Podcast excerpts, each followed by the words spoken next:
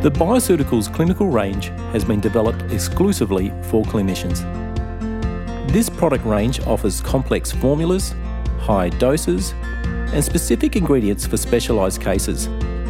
Bioceuticals Clinical infuses quality, credibility, innovation, and professionalism into an exclusive product range that meets the needs and demands of private clinicians. Visit bioceuticals.com.au to learn more.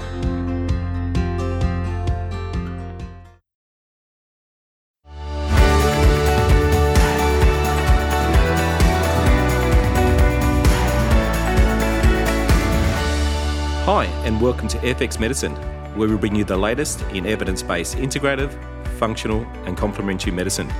FX Medicine acknowledges the traditional custodians of country throughout Australia where we live and work, and their connections to land, sea, and community. We pay our respect to their elders, past and present, and extend that respect to all Aboriginal and Torres Strait Islander people today. With us today is Dr. Frank Cahill, a registered clinical psychologist with over 20 years of experience in helping people overcome a range of psychological disorders. Frank has a particular interest in treating complex sleep related disorders, including insomnia, parasomnias, and circadian rhythm disorders. In his practice, he also works with people to help them get off their sleeping medications. Welcome to FX Medicine, Frank. Thanks for being with us oh, today.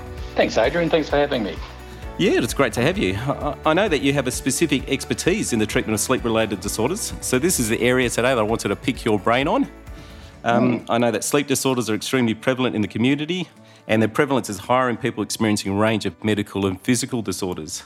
And I know that I had a brief read of the literature, and I know that there's an inconsistency in the research, but I've seen statistics that show that approximately 50% of people regularly report feeling sleepy during the day and a third of people asleep less than seven hours a night. So yeah, I, I think that's pretty true. I actually picked up some research with the Sleep Health Foundation recently. They did a study about 2019. Uh, they took a sample of about 2,000 people and they broke it down in terms of how many in that population were struggling with their sleep. And they broke it down in terms of gender, and they found that about 13 to 14% of males struggle with sleep or meet mm-hmm. the DSM classification of insomnia. Around about 10% or 11% uh, females met the criteria, DSM criteria for insomnia. So you're kind of looking around about, this is for chronic insomnia, you're looking around about uh, 11 to 12% wow. of the population really struggling with their sleep. But you're right. I, I, think when you kind of broaden that out and move away from the DSM criteria of uh, insomnia, which is difficulty sleeping for you know, at least three nights a week for at least mm-hmm. a couple of months. Most of us, and well over 50% of us, really struggle from time to time. We go through periods where we struggle with sleep. We see yep. this a lot, particularly during the warmer months when we struggle to sleep at night. But I, I, think also what we're seeing, or I'm seeing in the practice, is a lot more stress related insomnia, which is coming out of the current period that we're going through, coming out of the pandemic, that really messed with a lot of people's sleeping patterns. And also financial stress, which is one of the major stresses in Australia at the moment, is also messing with people's sleep as well. So we're seeing a whole bunch of factors impacting upon the way in which people are sleeping at the moment. So you mentioned there kind of financial stress. So stress is kind of a trigger or, uh, or associated with the sleep disturbances. Are you mm. seeing that generally insomnia or sleep related problems are increasing over your time as a clinician? Absolutely. I, I just remember when prior to the pandemic, uh, it was quite interesting. Uh, because of the nature of the work I do, it's pretty short term. So the average would be about two or three sessions if a person came in for treatment for insomnia. So it's not long term therapy. But what I found prior to the pandemic, I would probably have my uh, appointments booked out for about two weeks. Yep. When the pandemic came, particularly, uh, I think it was 2020, where it really started to hit, there was a tsunami of uh, insomnia cases coming up. Um, and I was booked out for a month or two months trying to get people in. It was uh, a phenomenal increase in the rate of people uh, seeking help for treatment around insomnia. So the pandemic really did make a significant impact on people's sleep patterns. And of course, the anxiety associated with that also yeah. uh, precipitated um, sleeping difficulties. Well, so I know that uh, a lot of clinicians were, you know, obviously inundated with referrals for, you know, your mm. depression and anxiety, mm. but you're also seeing problems with sleep increasing. Yeah, we did. We absolutely we did. When you think about sleep, usually there's a, a precipitating event that usually kicks it off. And it could be a whole bunch of things. It's usually things like financial stress, relationship issues, work related issues. A lot of people were laid off during that period of time. They lost their job. Yeah. And that was a major precipitating uh, factor that really started to affect people's ability to actually fall asleep or waking too early and then lying in bed worrying about mm. you know how they're going to pay the bills. And so the people who were coming in with to see you for sleep problems, mm. would they mm. have had a history of sleep problems, you know, in childhood or adolescence, or do you think it was just kind of a new condition that they experienced as a result of the stresses that they were experiencing? Yeah, that's a really good question. I guess um, it could be broken up into two categories. You have people who, I, I guess, had difficulties long term in relation to their sleep starting from childhood. And we see this a lot with neurological disorders like ADHD, um, mm-hmm. autism spectrum disorder, where they've always had difficulties and they take that into teenage years and adulthood. There's also a genetic uh, component there as well. Uh, if um, the parents were uh, had difficulty sleeping or struggled with insomnia or circadian rhythm disorders, we often see that um, coming out in the children, and they often present as part of their long history associated with sleep. If I was to put a percentage on that, I would say probably about 40% of the people I see fall into that particular category where they struggled with their sleep for many, many years and they've just decided to come at a particular point, decided to get help. Mm-hmm. But quite often, what we see is we have good sleepers, great sleepers who are terrific sleepers throughout their life, as in childhood, teenage years. They'd go to bed, they'd put their head on the pillow, and they go out like a light and uh, they would have a, a, precipitating event. As I said, it could have been a stress related event, it could be a loss of a job, it could have been marital conflict. We often see it with mothers, young mothers, who are great sleepers until the baby comes along. And mm. after the birth of their child, they then start struggling with their sleep. So we have a lot of people who are great sleepers, and then suddenly their sleep goes off. And they get yeah. very, very anxious. And there's a lot of anxiety that's then tied in with that. That kind of perpetuates the insomnia. They get really worried. And then they start reading all the press about the impact that poor sleep can have on their mental health, yep. their physical health, and their longevity. And, and of course, that feeds into their anxiety, which continues to perpetuate their inability to fall asleep at a reasonable time or maintain sleep throughout the night. So, with the people who were um, who were experiencing more a more recent problem for them, as opposed to the people who have had a history of poor sleep, how successful are you in treating the, the more chronic sleepers as opposed to the ones who have have it more as an acute condition? Equally successful. Oh, really? It's, wow. Yeah, equally successful. It's really interesting. Um, the, the approach is, is a little bit different. When you've got the long term sleep, uh, people suffering from insomnia, a lot of them present in their 30s, 40s, 50s, and 60s. And a lot of them have had a long history of sleeping medication. So we see people that they're on Stilnox, been on Stilnox for, let's say, you know, 10, 20 years, temazepam, 10, 20 years, and their sleep is up and down, up and down. They, their GP wants to get them off it. So uh, when we sit down and start talking to them, what we find is that they have been making the same mistakes for the last 20, 30 years in relation to their sleep. So these mistakes kind of fall into the category of what we call perpetuating factors. So, what are the mistakes that people make? Going to bed too early when they're not ready to go to sleep. So, they're lying in bed for long periods of time, getting anxious about their ability to fall asleep.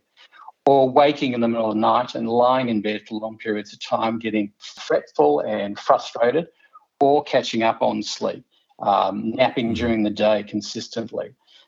So then, when we target those perpetuating factors and tighten up their sleep, particularly around mm-hmm. increasing their homeostatic sleep drive, what we often see is a miraculous turnaround within about a week wow. or two. It's quite phenomenal.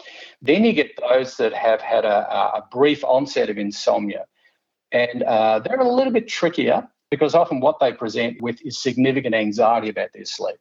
Uh, they're great sleepers, the sleep has gone off, and they have difficulty either initiating sleep or they wake in the middle of the night and they can't go back to sleep. So sleep onset and sleep maintenance insomnia.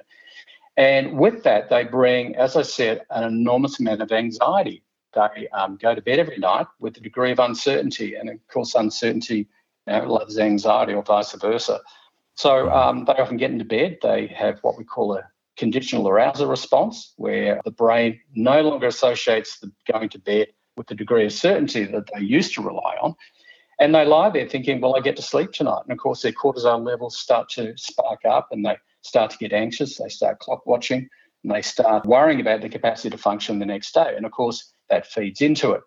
And then they start developing a pattern of either difficulty falling asleep each night or waking for long periods during the night. So, with that class or that group, I'm often dealing with the anxiety associated with it. Um, so, we have to address their mm-hmm. anxiety about not falling asleep. But it, they're two different angles that we approach yeah. when uh, treating insomnia in terms of the, you've mentioned sleep onset, so the difficulty falling asleep, and then sleep maintenance, the difficulty kind of staying asleep. Is it a 50 50 split? Do you think that, uh, you know, in your experience, are you having more people with one as opposed to the other, or how's your practice looking? They generally fall into three categories. Those people that have difficulty falling asleep or initiating sleep. But once they're asleep, they generally stay asleep. So that's what I would call sleep onset insomnia. The other one is uh, sleep maintenance insomnia or middle insomnia. This is where people can fall asleep okay, but they tend to wake about the same time every night. And they could be up for about an hour or two hours, even three hours, and then they fall asleep before the alarm goes off. And the last group is uh, what we call early morning waking. So early morning waking is where they, you know, they can fall asleep and sleep throughout the night, but they wake about three, four in the morning, they can't go back to sleep. So you've got three types of insomnia which require slightly different approaches but we address it in the same sort of theme. Now, uh, sometimes you can get people with the trifecta. They have sleep onset, middle insomnia, and early morning waking. They, you know, it varies across uh, the week, but generally we we see it in those three formats. I tend to see a lot of uh, sleep onset insomnia with younger mm-hmm. population, probably in their 20s and 30s. We see a yep. lot of that. Sleep maintenance, I see a lot in the older populations. And early morning waking, I see a lot with people who are often working and are in stressful jobs, and they wake and their brain switches on oh, and they just can't switch it off. They think about the next day. They get in a bad habit of sort of lying there thinking about work and thinking about issues. And then they start looking at the clock and start calculating how much time they've got left to get up. And that, of course, starts feeding into their anxiety and uh, makes it more difficult to get to sleep. And so yeah. you mentioned that for some people with who have difficulty falling asleep, there's that worry about falling asleep and the anxiety around falling asleep.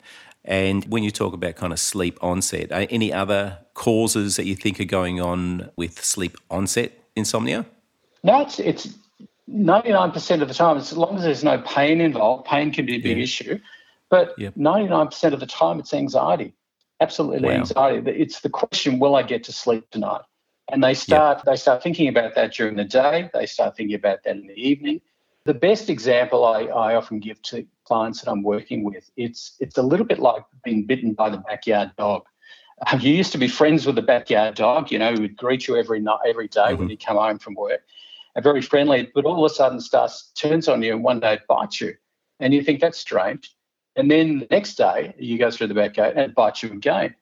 After a while, you start getting a little bit anxious about going through the backyard to see the dog. And in the yeah. same way, people get very, very anxious after a while if they find that they have night after night where they struggle to fall asleep. And this is where they start to turn to sleeping medications, which is a bit of a slippery slope. But yeah. it, it does create enormous amount of anxiety for people who struggle to fall asleep, particularly if they were great sleepers prior to yeah. um, to the insomnia developing. What about then for people with sleep maintenance? Do you think it's anxiety there too? No, it's frustration. it's really frustration frustration, absolute frustration. Yeah. It's really interesting. You ask them, you know, uh, are you anxious when you go to bed? And they go, no. Nah. And they go, how do you feel when you wake at two o'clock on the dot? And they go, frustrated. What do you do? Oh, I lie in bed, I toss and turn, I play on my phone, I look at the clock, wow. I just get frustrated. There is a, yeah. they do get a little bit anxious if they're lying there for a long period of time, and then they start perceiving lying there as a significant threat to their capacity yep. to function the next day. But I would say it's frustration first, followed by a smidgen of anxiety, but more frustration. Uh, and same with early morning waking, it's usually frustration. Because if you think about it this way, they've already had yeah. those with middle insomnia, they've already had probably two deep sleep cycles. So they've mm. gotten the bulk of their sleep. Yep. So they've, they've gotten to sleep, but they're just they just lie. They're getting frustrated about the fact that they can't go back to sleep, and that, of course, in itself is a perpetuating factor that keeps the insomnia going for you know days, wow. weeks, months, years. So I notice, like, uh, yeah, sometimes if I am struggling, kind of fall asleep, and I might wake up at the same time, and it's like you know, I wake up at almost identically the same time for a few nights. what's going on there? How come it's so? Is there something going on? Is it is it the REM cycles and the different stages of sleep that are going on that it's kind of what, waking what time? You, what time are you getting up, Adrian? What time are you waking? Oh, actually, at the moment, it's like four o'clock, four a.m. Mm, mm. What time do you get to bed? Probably about. Or get to get to sleep. Oh, I, I, fall asleep well, yeah, straight away. So I probably go to bed ten thirty, and you know, ten thirty five, I'm I'm out. Okay, so if you're waking at four, that's five and a half hours. So you're waking yeah. five half, five and a half hours after sleep onset. So if you think about it this way, most of your sleep drive has been burnt off during that time. Mm-hmm. You've gone through your, you know, your deep sleep cycles and you're coming into the lighter end of the, the night. And typically when we see the back end of the night after about four o'clock, we see a lot more REM going on and lighter sleep. So a lot of people are likely to wake around that time, around about four o'clock. Mm-hmm. So that's what we call early morning waking. The other thing too, what time does it get light there? You're in WA, yeah, it's it's now um, it, it is getting a little bit later, but yeah, you know, four thirty it was getting light. So oh, yeah, yeah, yeah. Um, yeah. If you're a bit of an early bird, you, are going to be stimulated by the light, more likely to wake at that yeah. point in time. This is the other thing. If you wake at let's say four o'clock on the dot every morning, and you wake and you look across and look at the clock, what that actually does, it actually trains you to wake at four o'clock. It's like a cueing process. So the general rule is you get rid of the clock. Uh, your room should be yeah. like a casino.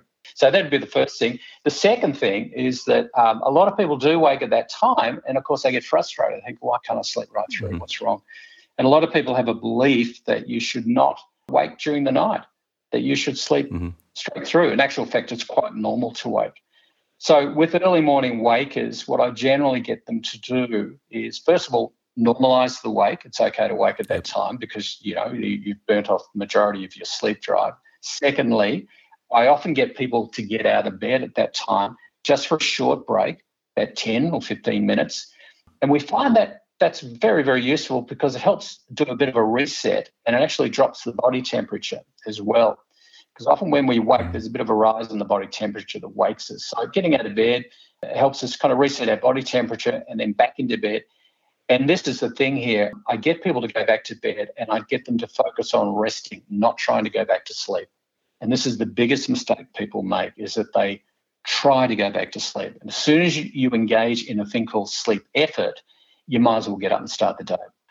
But if you can go back to bed and just focus on resting, eyes closed, without any effort of trying to go back to sleep, there's a phenomenon called sleep state misperception, where you can often be asleep or uh, have pockets of sleep without even realizing. And uh, the one thing that will tell you that is that if, if you got up four o'clock, 10 minutes came back and uh, you uh, the alarm went off at six o'clock. If you felt that that time went relatively quickly, chances are you're asleep without even realizing. So that's generally how we would approach that.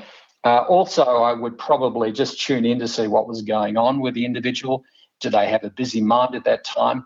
And also, to we could do some work around managing their active thoughts in, in bed. Yep. And uh, just briefly, just in terms of uh, how do you manage that busy mind? well, interesting. Let me put it this way you either feed it or starve it. Most people get that. So, mm-hmm. what they're doing, if something comes into their head, they think they should process it, think about it. People lie in bed planning about the work ahead. Mm-hmm. Uh, and this is, um, so I, I, basically say, look, you either feed it or starve it. And they say, what do you mean? Well, I say, get out of bed, have a break that will shut that down, come back to bed, notice the difference between active thinking and passive thinking. So mm. if you start thinking about work, just gently say, let it go, turn your attention to something else. Typically, a memory can be quite useful, and to just drift off onto that. But it, it's useful to make note that there is a group of individuals where this is quite a difficult process. And here I'm talking about the ADHD population. Mm. And I've been seeing a lot of that presented in my practice. People presenting with undiagnosed ADHD and one of the major presentations that they have is that they have massive difficulties Uh, either switching off their active brain when they go to bed at night, so they have these long sleep latencies, or they wake about three or four in the morning and their mind just runs like a freight train and they have difficulty turning that off. In that, that particular case, what we often do is we either introduce medication that can actually help, or the other one is just using distraction strategies. So here I often encourage people who've got very active minds or people that are living with ADHD. Often encourage mm-hmm. them to put on a podcast, put on a radio, listening to an audio book, just to distract them from their thoughts and help them sort of drift off to sleep. So distraction strategies can very be very useful with that population. Okay. All right. So we've got people with uh, sleep onset, uh, insomnia, and then you mentioned that kind of anxiety is a driver there, and you, will start modifying some of the beliefs around that and, and working mm. CBT based approach. Is that what you're basically doing your CBT mm. for insomnia? Yep. CBT for insomnia yep. is the gold standard. And how we approach it, just which we get a little bit, it's made up of five components.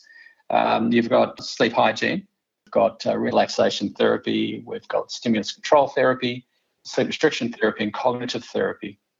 Just a quick heads up on sleep hygiene. Sleep mm-hmm. hygiene mm-hmm. is the first thing that people go to if they're having difficulty falling asleep. Yep. And in actual fact, it's not an effective treatment for insomnia. The best way to think about sleep hygiene is very similar to oral hygiene. It's a preventative process. So it's mm-hmm. designed to prevent the onset of insomnia. In the same way, brushing your teeth and flossing is designed to prevent cavities. But when a person gets a toothache and they go to the dentist, the dentist doesn't recommend more flossing and brushing of teeth. It requires, you know, more consistent work or more in-depth work. And this is where probably the top three areas that we focus or work on when we're dealing with insomnia would be sleep restriction therapy, stimulus control, and cognitive therapy. They're the top three. And uh, they okay. work extremely well. Now, I know that there's a lot of talk about sleep restriction therapy. Can you tell us a little bit about what that is? Hmm, absolutely. Sleep restriction therapy is basically designed to build up the sleep drive of the individual. Often, what we see when a person presents their sleep diary in the first session and you have a look at the sleep diary, there's often a mismatch between the time in bed and the amount of sleep that they're getting. So, for example, a person might be going to bed at nine o'clock at night uh, and getting up at six. That's nine hours in bed. Mm-hmm. And uh, they're probably getting about four, five, let's say five to six hours sleep. Yeah. So there's little over a 50% sleep efficiency. So what we do is that if we can get a person to go to bed much, much later and get up much earlier, in fact, try to match their time in bed with the average amount of sleep that they're currently getting, what we often find is that it increases their overall sleep drive. So sleep drive is built throughout the day. The longer you're up, the stronger the drive. And it's that sleep drive that actually helps us address a lot of the insomnia issues, uh, manipulating sleep drive. So sleep restrictions are very, very useful. It's extremely effective when you're dealing with what we call sleep maintenance insomnia, where people are waking in the middle, middle of the night and mm. uh, they're struggling to go back to sleep. When we increase their sleep pressure by getting them to go to bed much later and getting up much earlier, after about three or four days, it's a little bit tough, but after about three or four days, we start seeing the sleep drive picking up and kicking in. Yep. And the individual starts waking less and for shorter periods of time during the night. But it's probably the most successful wow. uh, approach to dealing with particularly sleep uh, maintenance and even early morning waking. Sleep restriction can also be very useful for uh, sleep onset insomnia, but I'm a li- get a little bit careful about that because there's yeah. massive levels of anxiety there. So getting a person to go much later, they often struggle with that, and that can actually increase their anxiety. So, what we generally do, unless they're going to bed ridiculously early times, what we generally get them to do is go to bed at a reasonable time, get up at a reasonable time. But if they're having difficulty falling asleep, we then introduce stimulus control therapy, which is getting them, if they haven't fallen asleep, within a reasonable period of time. And I'm not putting a, timing on this like 20 minutes, it's when they get into what I call a negative state. We get them out of bed for a period of time. There's two schools of thought here. The first one says you get them out of bed until they're actually dead tired, falling off the yep. chair, and you get them back into bed. I've often got a, had a lot of success with getting people out of bed for a short period of time, for about 10 or 15 minutes, just to kind of reset, drop their body temperature back into bed, and then rinse and repeat as required. And I find that's quite useful in breaking that pattern of um, I go to bed, I don't sleep, to I go to bed, I eventually fall asleep. So uh, stimulus control is often used in conjunction with uh, moderate levels of okay. sleep restriction therapy for uh, sleep onset insomnia, but definitely sleep maintenance insomnia and early morning uh, waking definitely uh, responds very well to sleep restriction therapy. Okay, I've got a couple of questions. The first one is yep. so you said sleep mm. restriction, so you get them to go to bed later. Is it always with sleep restriction always going to bed later? Can you do the reverse where they get up earlier? So they go mm-hmm. to bed, say, mm. 10 p.m. and wake up at 3 a.m.? Often, it's often been up for negotiation. Okay. For example, if, if we came to the conclusion with a client that their average sleep is around about five and a half hours, and we say, we agree, I want you in bed for, say, six hours, they can negotiate mm-hmm. that. They can do, say, 12 to 6, they can go to, yep. what, 11 to 5, or um, what, 10 to 4.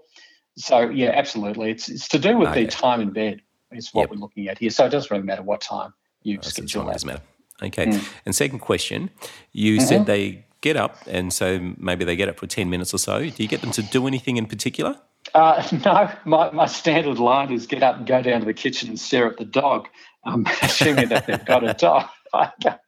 and they go, oh, I don't have a dog. I said, well, you have to get a dog to do this exercise. um, no, I basically just say, so you get them to buy a dog. So you do some pet therapy too, then, do you? That's the one. That's the yeah, one. Yeah, yeah. terrific. Um, no, I actually I just get them to uh, just go downstairs. Uh, they go go down to the kitchen. Well, now you're going to get just, them to buy another house too if they don't have a two story yeah. house. oh wow! Okay. so many so many conditions to get your sleep. like my God, um, yeah, no, um, I get them to go down and just sit quietly. That's all. Just sit quietly. Mm-hmm. I get them maybe to put the range hood on, keep the lights down low. That's important. I usually don't get them to read or play on their phone. Just sit quietly, maybe a glass of water, shuffle around for a bit, and when they're ready, usually about 10 or 15 minutes, head back to bed. Often that works.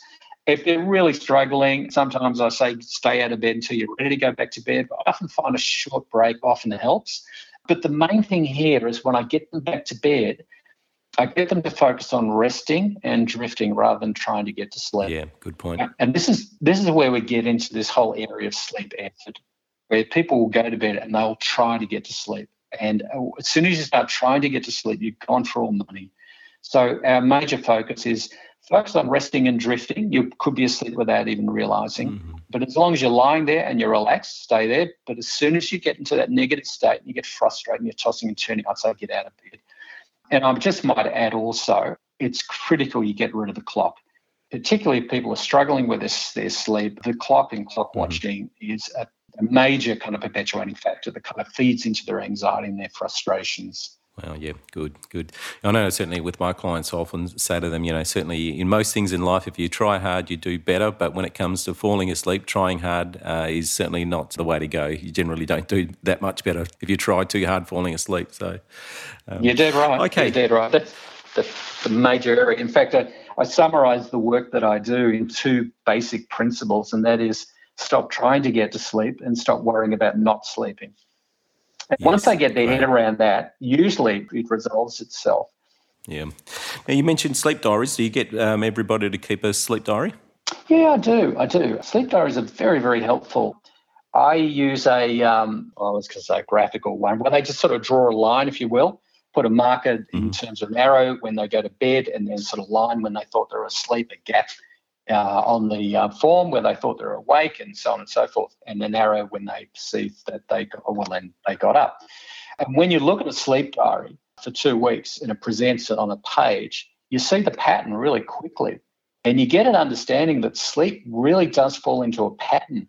You're either sleeping well or you're not, but the pattern is really clear. You can either see that they have difficulty falling asleep, and it's not every night. You'll have two nights where they have difficulty falling asleep, and usually by the third night, they have a good night's sleep.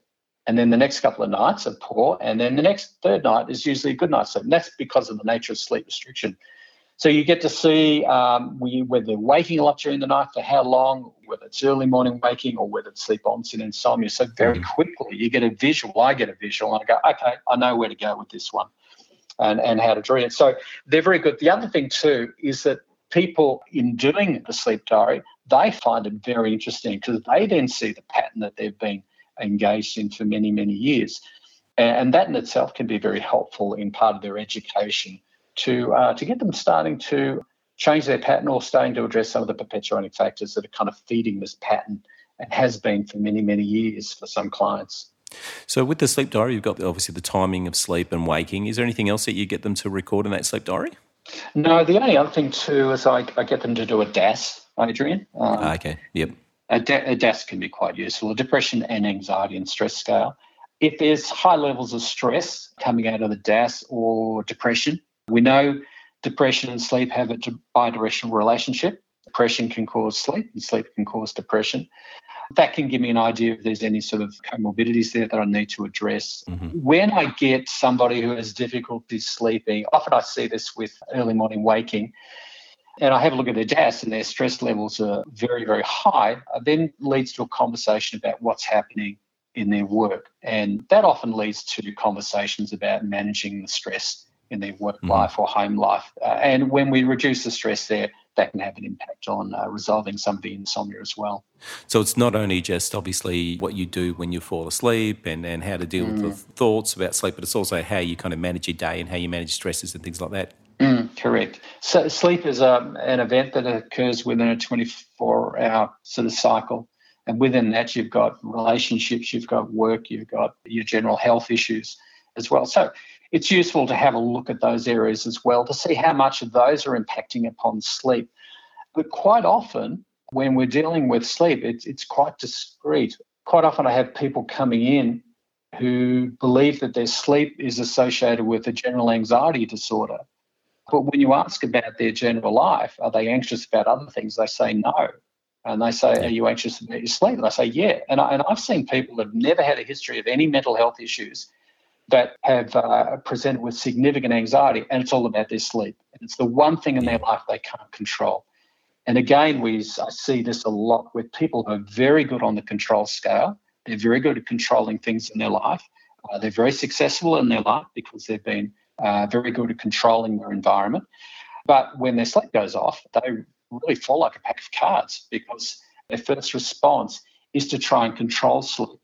And the way they tend to control sleep is they go onto the internet and they look at every sleep hygiene strategy um, yeah. in the book and they start applying it. So they start doing things they never did before, like warm baths, lavender on the pillow, uh, turning the TV off at eight o'clock, changing the, the wattage uh, around the house for the lights. Yep.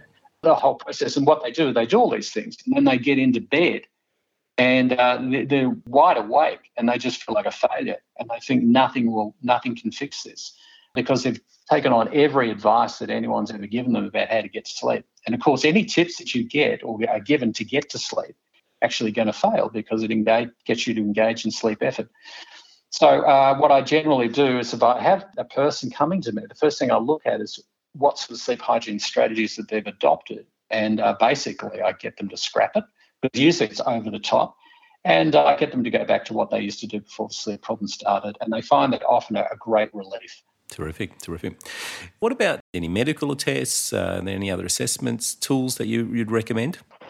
Yeah, uh, the, the other thing I'm looking for uh, when a person presents with sleep problems, you need to have a very open view about what might be going on because often sleep issues can be associated with other conditions like uh, sleep apnea, restless leg syndrome, or periodic limb movement.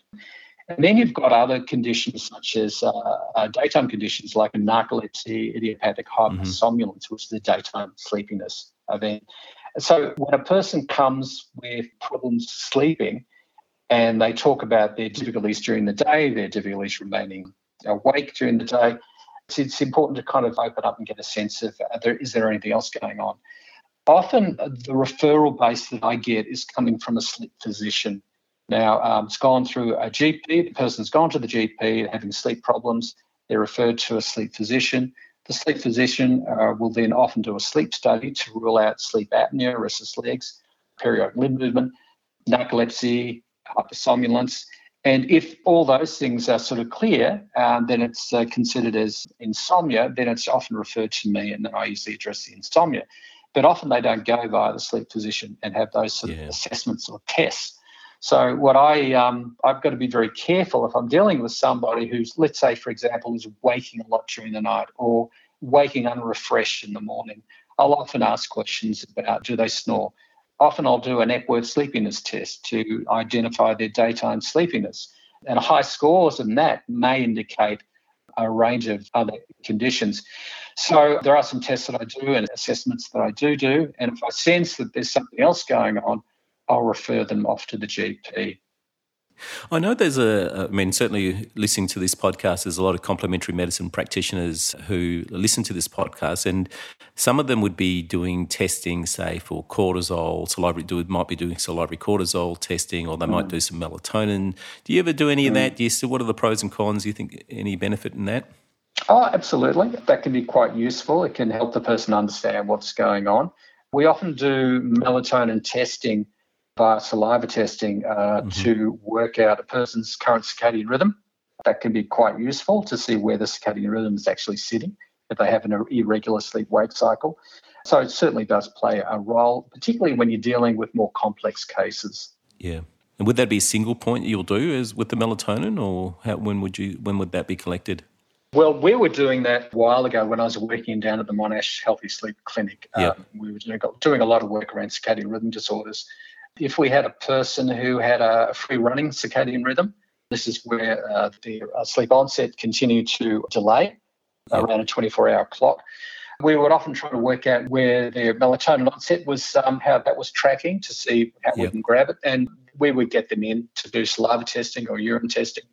Sometimes we would just get them in as part of a sleep study. So we would get them in and start doing saliva testing in the evening to see whether melatonin onset was occurring. Uh, and that could be quite useful as well to work out their circadian rhythm. So uh, that information can be quite useful. Do I do it on a routine basis? No, I don't.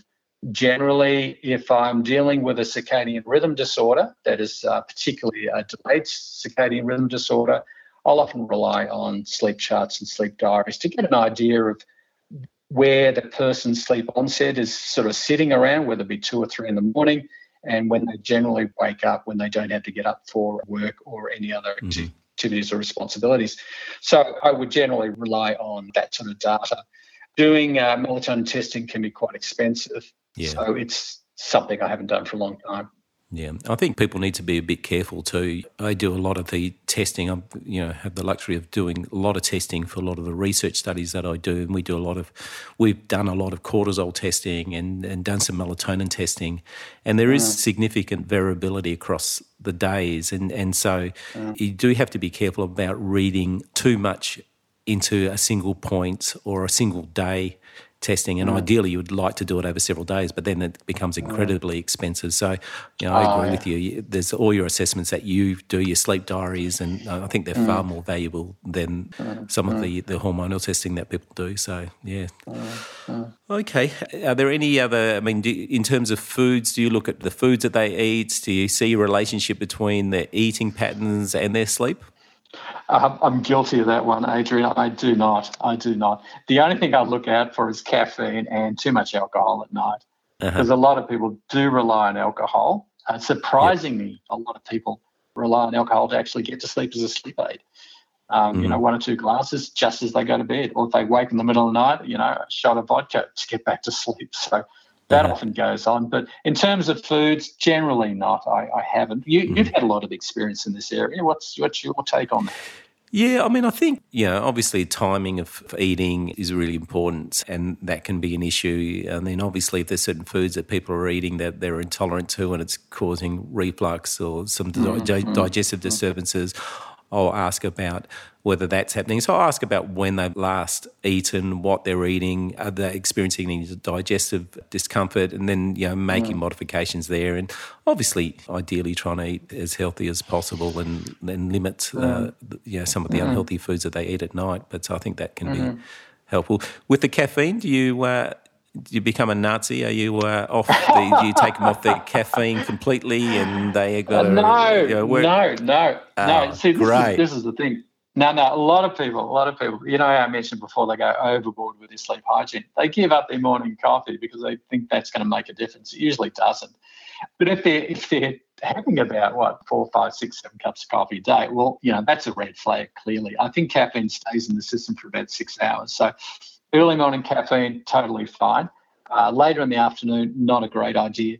But you know, different people have different tolerance to caffeine. Um, yeah. There are some people that can have a cup of coffee when they go to bed and they sleep like a log. Yeah. Uh, and other people they're wide awake. So Generally, what I do is I get people to experiment. If a person's having three or four cups of coffee, I say, well, let's bring it down to one coffee in the morning and just see how you go. If it makes no difference, then go back to what you did before. But I'm very much like to experiment with people and just say, well, you know, what kind of works. So taking things out, seeing if it makes a difference, and then maybe putting a portion of that back in uh, but no, I'm not a Nazi when it comes to caffeine. My God, if I gave up caffeine, I would not be a happy chap at all. Yeah, exactly. That's great. I'm glad. I'm glad you're saying that. And what about exercise? Any recommendations around exercise? Yeah, exercise is great. Early morning exercise is great. Getting a lot of bright light therapy, bright light exposure that can actually help uh, maintain regular sleep wake cycles. Um, mm-hmm. Exercise late in the evening is often difficult, particularly if it's competitive stuff. And we often see the AFL players uh, who have late night matches, they really struggle to unwind uh, and mm-hmm. to get back to sleep. But generally, um, try to keep exercise in the early evening as a general rule. Too close to bedtime can often be a bit overstimulating. Uh, and yeah, that can, that can yeah. cause sleep onset issues. Uh, but other than that, exercise is great, uh, as is, you know, just keeping healthy. Just keeping yeah. a healthy mind and body can actually be very useful to maintaining a healthy sleep pattern now, I mean, obviously, you've, your specialty is working with people with sleep problems. So, if a complementary health medicine practitioner can they treat sleep problems? Uh, I mean, what's your thoughts about other practitioners treating sleep? Absolutely, absolutely. Mm-hmm. The, the, only thing I would say is that, um, and I get this a lot in uh, my practice, is that when a person is struggling with sleep, and GPs are guilty as this as much as anyone else, is their first line is to go for sleep hygiene. And sleep hygiene is great, as I said, as a preventative strategy. But when a person's struggling with chronic insomnia, more sleep hygiene usually doesn't help. Unless they're mm. doing ridiculous things like, you know, drinking stacks of coffee throughout the day, napping a lot during the day can also be a major factor that they can address. And, um, you know, too much alcohol and so forth but generally, this uh, CBTI training is not just for psychologists. Uh, anyone, any health professional can actually do it and should probably look at it. It's pretty straightforward work. But no, look, in answer to your question, no, uh, anyone who's interested in sleep and is seeing patients who have difficulty with sleep, getting their head around the key components of stimulus control, sleep restriction therapy can be very, very useful. And when we talk about sleep restriction therapy, sometimes just getting them to go to bed a little bit later and getting up a little mm-hmm. bit earlier may be all they actually need to actually address a lot of the problems and just keeping a healthy lifestyle. But there's lots of programs that they can do in terms of CBTI. And I mm-hmm. think if if there are any health professionals out there that are interested in sleep, um, I would encourage you to do some training around CBTI because you can do that and provide an enormous benefit and service to your patients who are struggling with their sleep. Yeah, I'd certainly agree with you there. I think because uh, sleep is so such a major problem in, in our mm. practice mm. that anybody working mm. with mm. clients should have some mm. good understanding of sleep and the treatment and see, and you're doing a, a you know a brief workshop or course in CBTI is is invaluable. So yeah, definitely agree with you mm. there. I know we're running out of time and I could keep going for forever. Just one more yeah. question around melatonin. What are your thoughts about yes. um, melatonin? Yes. Melatonin, I think, is overprescribed in terms of quantity. A lot of people think more is better. In actual fact, less is more when it comes to melatonin. Melatonin, uh, you've got a couple of products on the market. You've got slow release melatonin, often coming in the form of Circadin, and uh, it's quite useful for sleep maintenance insomnia. When we're getting looking at sleep onset insomnia, lower doses are, are a lot more effective. In actual fact, the way I tend to prescribe melatonin, particularly young people uh, who have difficulty initiating sleep, they may be a little bit phase delayed, not a lot, struggling to get to sleep before um, before 12 o'clock. What I often do is I actually introduce half a milligram, 0.5 milligram of fast release mm-hmm. melatonin, about five hours, four to five hours before their bedtime, and then half to one milligram about an hour before their bedtime. And we often oh. often see that produces amazing results in terms wow. of uh, building their um, sleepiness coming out to bedtime. That's with people with sleep onset insomnia. Yeah, very much so. Yep. Yeah. Sleep maintenance, uh, slow release is quite useful, but less is more. I, have seen people on 5, 10, 20 milligrams of melatonin, and they, they all repeat it makes no difference. So we often yeah. see it has um, less effect. I think the research suggests that after three milligrams, it's less effective. Lower doses are more effective. But yeah, it's widely used. Uh, is it is it useful? I, I, think it is. When you compare it to a range of other medications or sleep medications that people can engage in, mm-hmm. like Restavit, that's often used a lot, but that bombs people yep. out the next day. But then they're really struggling. Uh, after melatonin's not working, they then go and see the GP and they're often on to harder, stronger sleeping meds that are often very hard to get them off. Yeah. Any herbal remedies or any supplements that you do you use any of those at all or recommend any of those? Short answer, uh, no. Mm-hmm.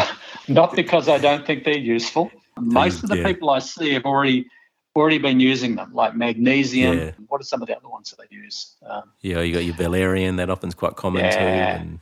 I'm not saying they're not helpful. In mm-hmm. fact, if anything, they're probably more beneficial. If, if somebody's going to take something, probably better mm-hmm. off doing that than taking sort of harder medications like Stilnox, yeah. quetiapine, and so on and so forth.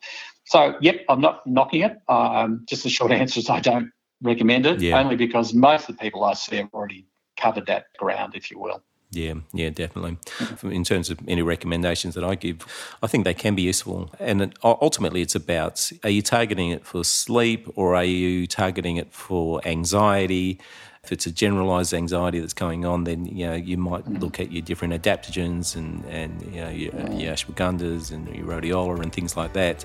But it's mm-hmm. interesting how you mentioned how you use the melatonin like five hours before a mm-hmm. lower dose, and then um, and then a higher dose, or you know, just before sleep. So I think practitioners need to think about dosing too. If they're going to use, you know, magnesium, for example, you know, is it just do you just take it an hour before bed, or do you actually look at, you know, introducing it a little bit earlier to help that mm. slowing down, and then mm. uh, something just immediately before? So that's a, an, an interesting mm. thing, and we certainly, you know, unfortunately, in research studies, it's never done that way. But uh, that's, mm. you made a really good point that gets me thinking. So, mm. mm. good, great. All right. Well, thank you very much, Frank, for uh, for having a discussion today. Could you know we could go for hours. I think that there's so much valuable um, information that you've given people, and you know, sleep is such a profound uh, problem that uh, many people with both medical conditions and, and psychological mm. conditions experience. So, I encourage people to you know, certainly learn more about sleep and, and you know re-listen to this podcast because you've just given some great information and uh, well thank you very much. Thanks adrian. Thanks for having me. All right. So thank you everyone for listening today. Don't forget that you can find all the show notes transcripts and other resources from today's episode on the fx medicine website. I'm dr adrian lopresti and thanks for joining us. We'll see you next time